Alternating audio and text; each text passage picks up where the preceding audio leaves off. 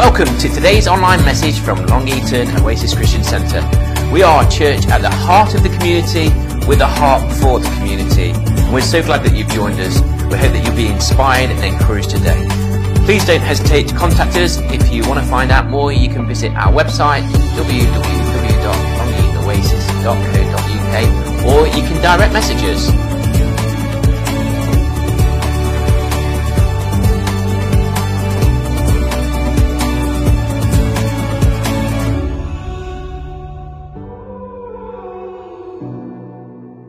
We're going to be looking at um, the celebration of Palm Sunday. Today's Palm Sunday, and uh, we want to share and celebrate with other Christians all around the world right now this amazing day of Jesus entering Jerusalem. So be sure to uh, check out our Facebook page, Uh, Long Eaton Oasis, and our church website, so that you can see what's coming up over the Easter period. And not only are we celebrating Palm Sunday, but Good Friday and then Easter Sunday celebration, so you can see what's going on. Please, you know, please check out our Facebook page. In Matthew chapter twenty-one, uh, we're going to read verses um, uh, one to fourteen, and it reads like this: as they approached Jerusalem and came to Bethpage on the Mount of Olives, Jesus sent his two disciples on, saying to them, "Go to the village ahead of you, and at once you will find a donkey tied there, with her colt by her side. Untie them and bring them to me. If anyone says anything to you, say that the Lord needs them, and he will send them right away." This took place to fulfill what was spoken through the prophet, "Say to daughter Zion, see, your king comes to you, gentle and riding on a donkey, on the colt, the foal of a donkey." The disciples went and did as Jesus had instructed them. They brought the donkey and the colt and placed their cloaks on them for Jesus to sit on. A very large crowd spread their cloaks on the road, while others cut branches from the trees and spread them on the road. The crowds that went ahead of him and those that followed shouted, "Hosanna to the Son of David! Blessed is he who comes in the name of the Lord! Hosanna in the highest heaven!" When Jesus entered Jerusalem, the whole city was stirred and asked, "Who is this?" The crowds answered, "This is Jesus, the prophet from Nazareth in Galilee." Jesus entered then the temple courts and drove out all who were buying and selling there. He overturned the tables of the money changers and the benches of those selling doves. "It is written," he said to them, "my house will be called a house of prayer, but you are making it a den of robbers." The blind and the lame came to him at the temple, and he healed them. them. We'll just stop there. I'd like to share three things today uh, from this account, so that we can apply them to life on this Palm Sunday. Uh, first one is this: Jesus came to save and to serve.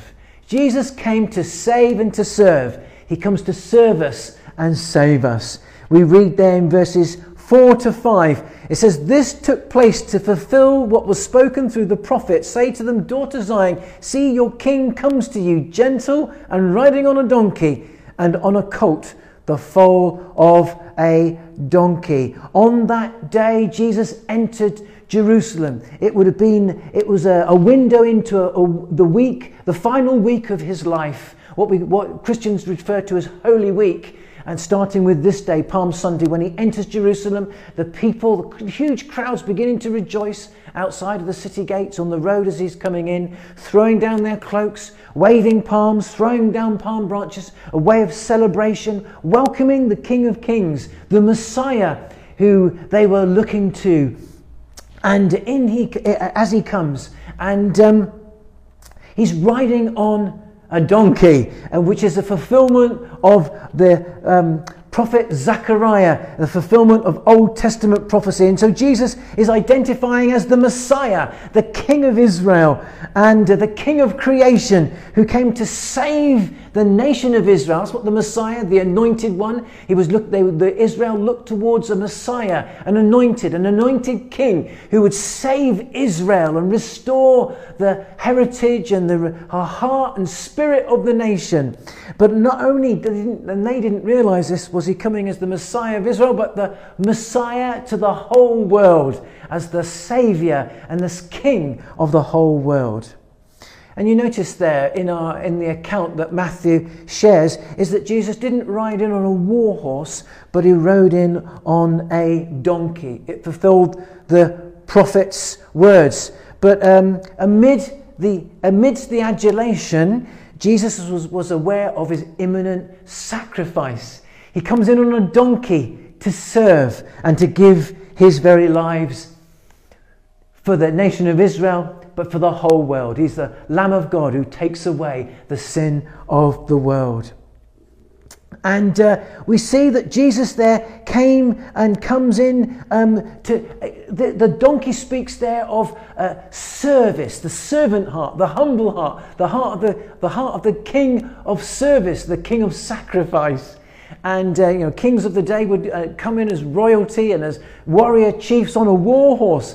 Uh, Jesus comes to fulfill prophecy as the heart of the king. And you know, the heart of, of uh, Christianity, the heart of the Christian faith, is to serve and give our lives. We read of Jesus, for it says, even the Son of Man, Mark, uh, Mark's Gospel, Mark accounts for Jesus and says, even the Son of Man did not come to be served, but to serve and give his life as a ransom for many. And so that we see in this day of triumph, of adulation, of praise, when Jesus enters Jerusalem, identifying with prophecy as the Messiah, fulfilling that prophetic uh, words over his life, he comes to give his life and to serve and to save. And this is at the very heart of the Christian faith and our faith, is that we're to have a, a heart that serves. You and I, as believers, and and uh, to, and to give our lives uh, as a living sacrifice to God uh, uh, also. Charles Spurgeon, the great Baptist preacher and pastor, many years ago uh, said these words: I believe that many professing Christians are cold and uncomfortable because they are doing nothing for their Lord. But if they actively served him, their blood would begin to circulate spiritually and it would be well with them. You know, sometimes we have, if our, uh, you know, we get cold, our, it's, our circulation, we rub our hands together to get the circulation going to, to warm up. And um, Charles Spurgeon was saying there, you know, we feel cold spiritually and uh, we need to get the circulation going as we serve and give our lives to the living God. Second thing that we um, see in this account and can be encouraged and applied to our lives is, um, if the first is this uh, idea of um, service, then the second is this: consistent worship. You know, there's, we can learn from this is the desire and need for a consistent worship. It says a very large crowd spread their cloaks in verses eight to ten on the road, while others cut branches, and this is where we get Palm Sunday from, from the trees, and spread them on the road. They had palm branches and waved them in the air. And crowds went ahead of him, and to those who followed shouted, Hosanna to the Son of David! Blessed is he who comes in the name of the Lord! Hosanna in the highest! And when Jesus entered the city, Jerusalem was stirred. You know, the word Hosanna means God saves.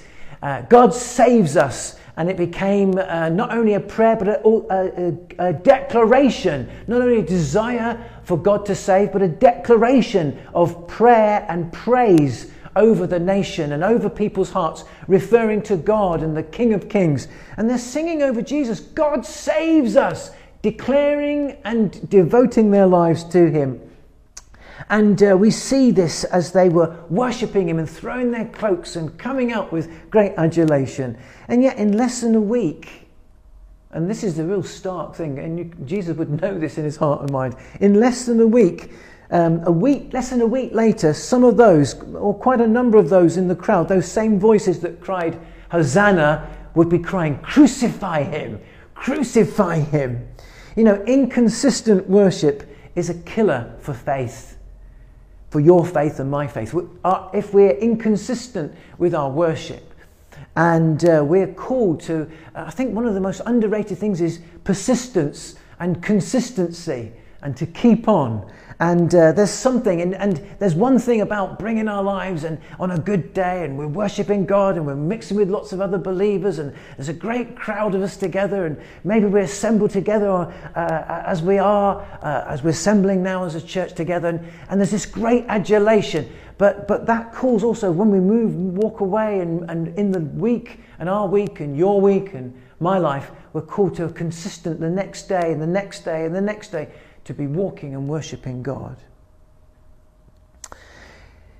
A. W. Tozer said this, and uh, in his only in the way that he could, he said this: if you're not worshipping God on Monday the way you did the day before, perhaps you're not worshipping Him at all. Consistency. Inconsistent worship is a killer to our faith. And on that day, there were those that I'm sure that stayed and, and, and clung to Jesus, but there were many that only a few days later were, would walked away and not continued in with their hearts and um, with their lives. Third thing and final thing that we see and that we can apply is um, Jesus goes on to clear the temple. And um, it says, Jesus entered the temple courts and drove out all who were buying and selling there. He overturned the tables of the money changers and the benches of those selling doves. It is written, he said to them, my house will be called a house of prayer, but you are making it a den of robbers. The blind and the lame came to him at the temple and he healed them. And he healed them. My house will be called a house of prayer, but you have made it a den of robbers. It's, it's interesting because Matthew, the, the gospel writers, Matthew, Mark, uh, Luke and John, they all share this account of Palm Sunday. But it's, and um, Matthew links Jesus entering in on Palm Sunday and also links with it this aspect of Jesus then going up to the temple and clearing the temple. Um, Matthew does that. Luke and John, Mark, Luke and John, they show uh, this account of the temple. They link, it's, it's with Palm Sunday, but they link it to maybe just on the back of the next day. Matthew is different from the others in the sense of that he's bringing it all together, even if it was just just just following hot on the heels of Jesus entering the temple, but maybe just, you know, the next day. And he does that to make a point. And the point that he's showing is he's bringing it together to show that uh, Jesus is the Messiah, and that when he brings rule, it's the rule of God is at the very spiritual heart of the nation.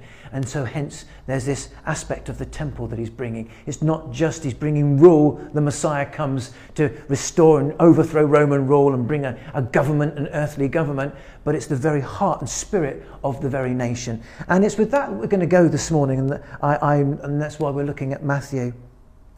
Jesus clears the temple, and uh, those selling. And so, what what happens is this: the the in the temple, the temple had a number of courts where you would move right to the very place, the Holy of Holies, where only the high priest could go. But the very outer court, and the, the most outer of the outer courts, was called the Court of the Gentiles, and it was in that area that um, there were stalls to buy animals for sacrifice. And there were stores and areas where you could change your money into the currency that was then given as a temple offering or a temple tax. And uh, those uh, money changers and the animal sellers were there. They were le- legally allowed to be there. It was permissible for them to be there. And so they were doing something that was right. And yet Jesus comes in and overturns everything. And why is that? Well, the reason, and he says, you've made it a den of robbers, and there's probably a hint to what was going on. But uh, what had happened was that um, th- the focus of, of, of the money changers and the people uh, was such that it was about the money changing more than it being a gift for God. And, and also some of the money changers were becoming greedy. And uh, the focus was on the selling of the animals rather than the, the worship and sacrifice to God. And to, to such a degree that these stores had begun to crowd out the Gentile court, so that the Gentiles were there so that they could worship God as well, but they were being pushed and crowded out. So the focus had changed, there was a greed, they were crowding out, as it were, Gentiles being able to come and actually worship and get close to God to some degree. And there's something in there for you and I. We can learn something from this and the heart of God in this. And it's this: don't let um, God be crowded out of your and my life uh, with the permissible things of life. And so in life there's a lot of good things that we can do. And there's a lot of permissible things, just as there were for the money changers and the, and the, the, the sellers of animals on the day. But some of these things in life can then, they're permissible, like, I don't know, Having, having my own leisure time, or, you know, um, you know the job that, that I do and the money that, that we earn, and uh, for our daily life, my own time, me time, you know, D I Y time. I don't know what, what we, you know, the, the club that we're in part of, um, you know, socialising. All, the, all these things are absolutely good in life, and they're the permissible.